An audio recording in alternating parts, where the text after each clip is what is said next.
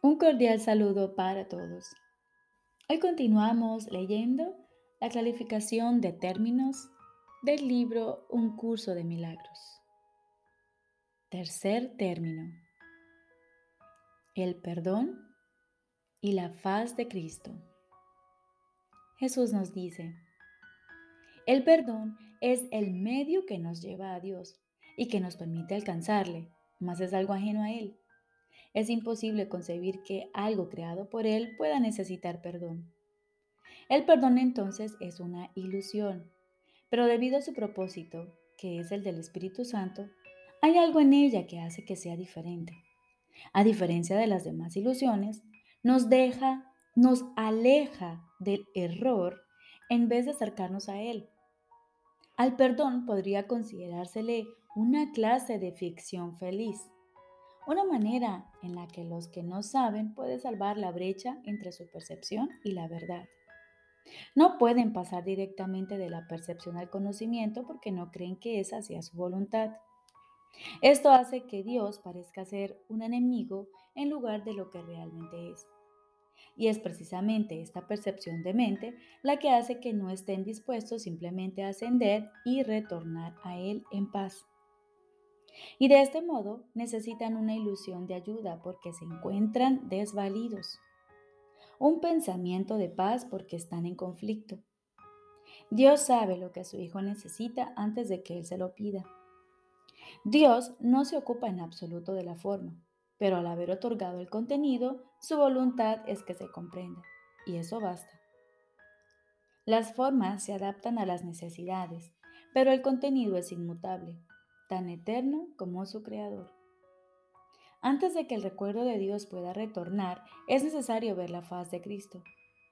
La razón es obvia. Para ver la faz de Cristo se requiere percepción. El conocimiento no es algo que se pueda ver, pero la faz de Cristo es el gran símbolo del perdón. Es la salvación. Es el símbolo del mundo real. El que la ve deja de ver el mundo. Está tan cerca ya del umbral del cielo como es posible estar mientras aún esté afuera. Mas desde ahí, un paso más basta para entrar. Es el paso final. Y ese se lo dejamos a Dios. El perdón es un símbolo también, pero en cuanto que símbolo exclusivo de la voluntad del Padre, no puede ser dividido. Y así la unidad se refleja la unidad que se refleja se convierte en su voluntad. Es lo único que aún está en el mundo en parte y que al mismo tiempo es el puente que conduce al cielo. La voluntad de Dios es lo único que existe. Lo único que podemos ver es pasar de la nada al todo, del infierno al cielo. ¿Esto es una jornada? No, en verdad no lo es. Pues la verdad no va a ninguna parte, pero las ilusiones cambian según el lugar o la época. El paso final no es más que otro cambio.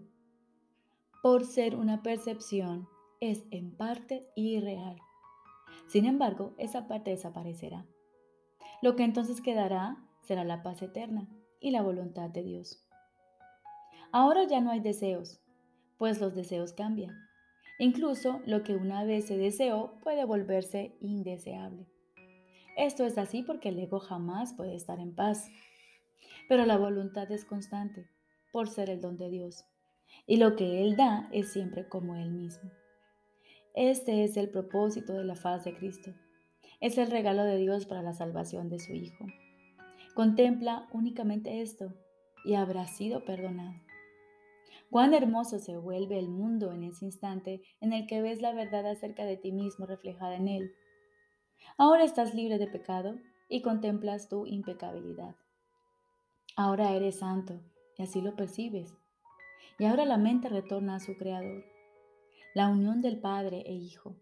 La unidad de unidades que se encuentra detrás de toda unión, aunque más allá de todas ellas. No se ve a Dios, sino que únicamente se le comprende. No se ataca a su hijo, sino que se le reconoce.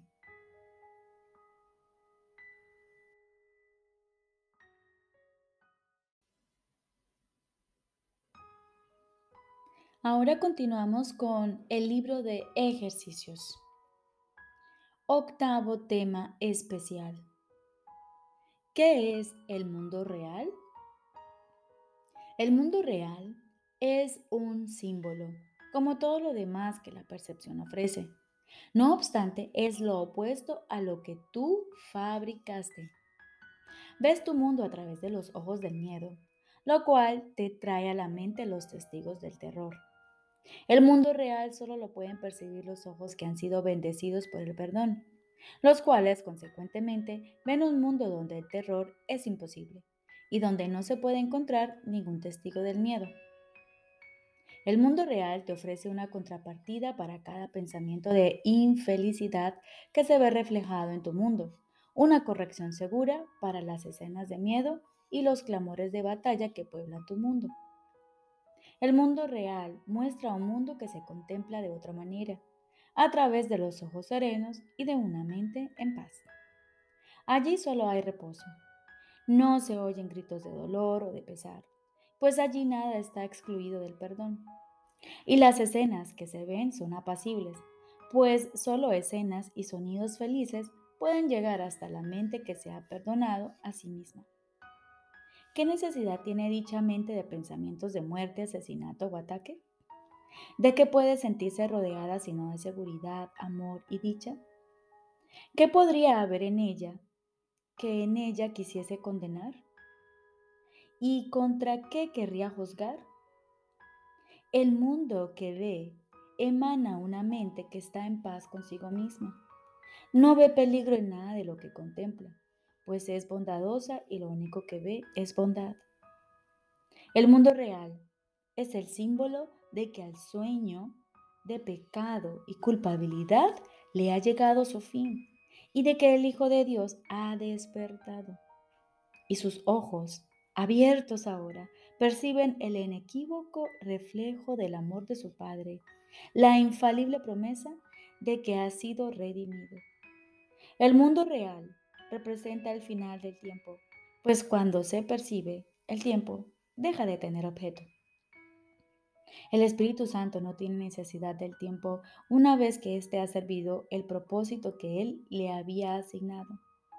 Ahora espera un solo instante más para que Dios dé el paso final y el tiempo desaparezca, llevándose consigo la percepción y dejando solamente a la verdad que sea tal como es. Ese instante es nuestro objetivo, pues en él yace el recuerdo de Dios. Y al contemplar un mundo perdonado, Él es quien nos llama y nos viene a buscar para llevarnos a casa, recordándonos nuestra identidad, la cual nos ha sido restituida mediante nuestro perdón.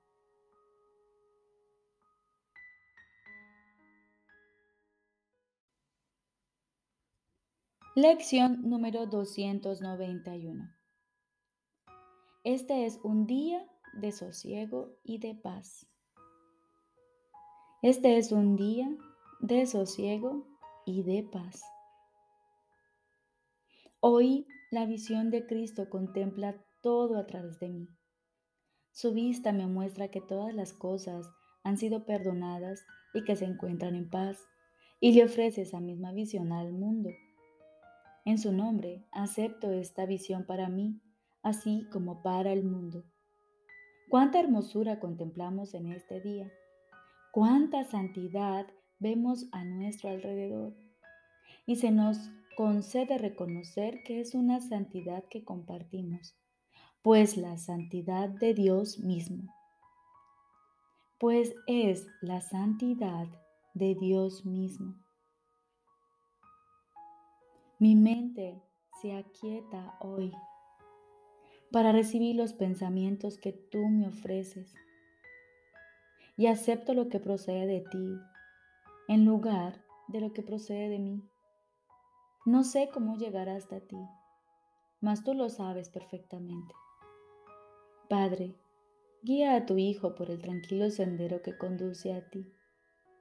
Haz que mi perdón sea total y completo y que tu recuerdo retorne a mí. Y de esta forma escucho a mi Padre. Hoy aquieto mi mente para escuchar su voz. Estoy seguro de que Él me hablará y de que yo le oiré.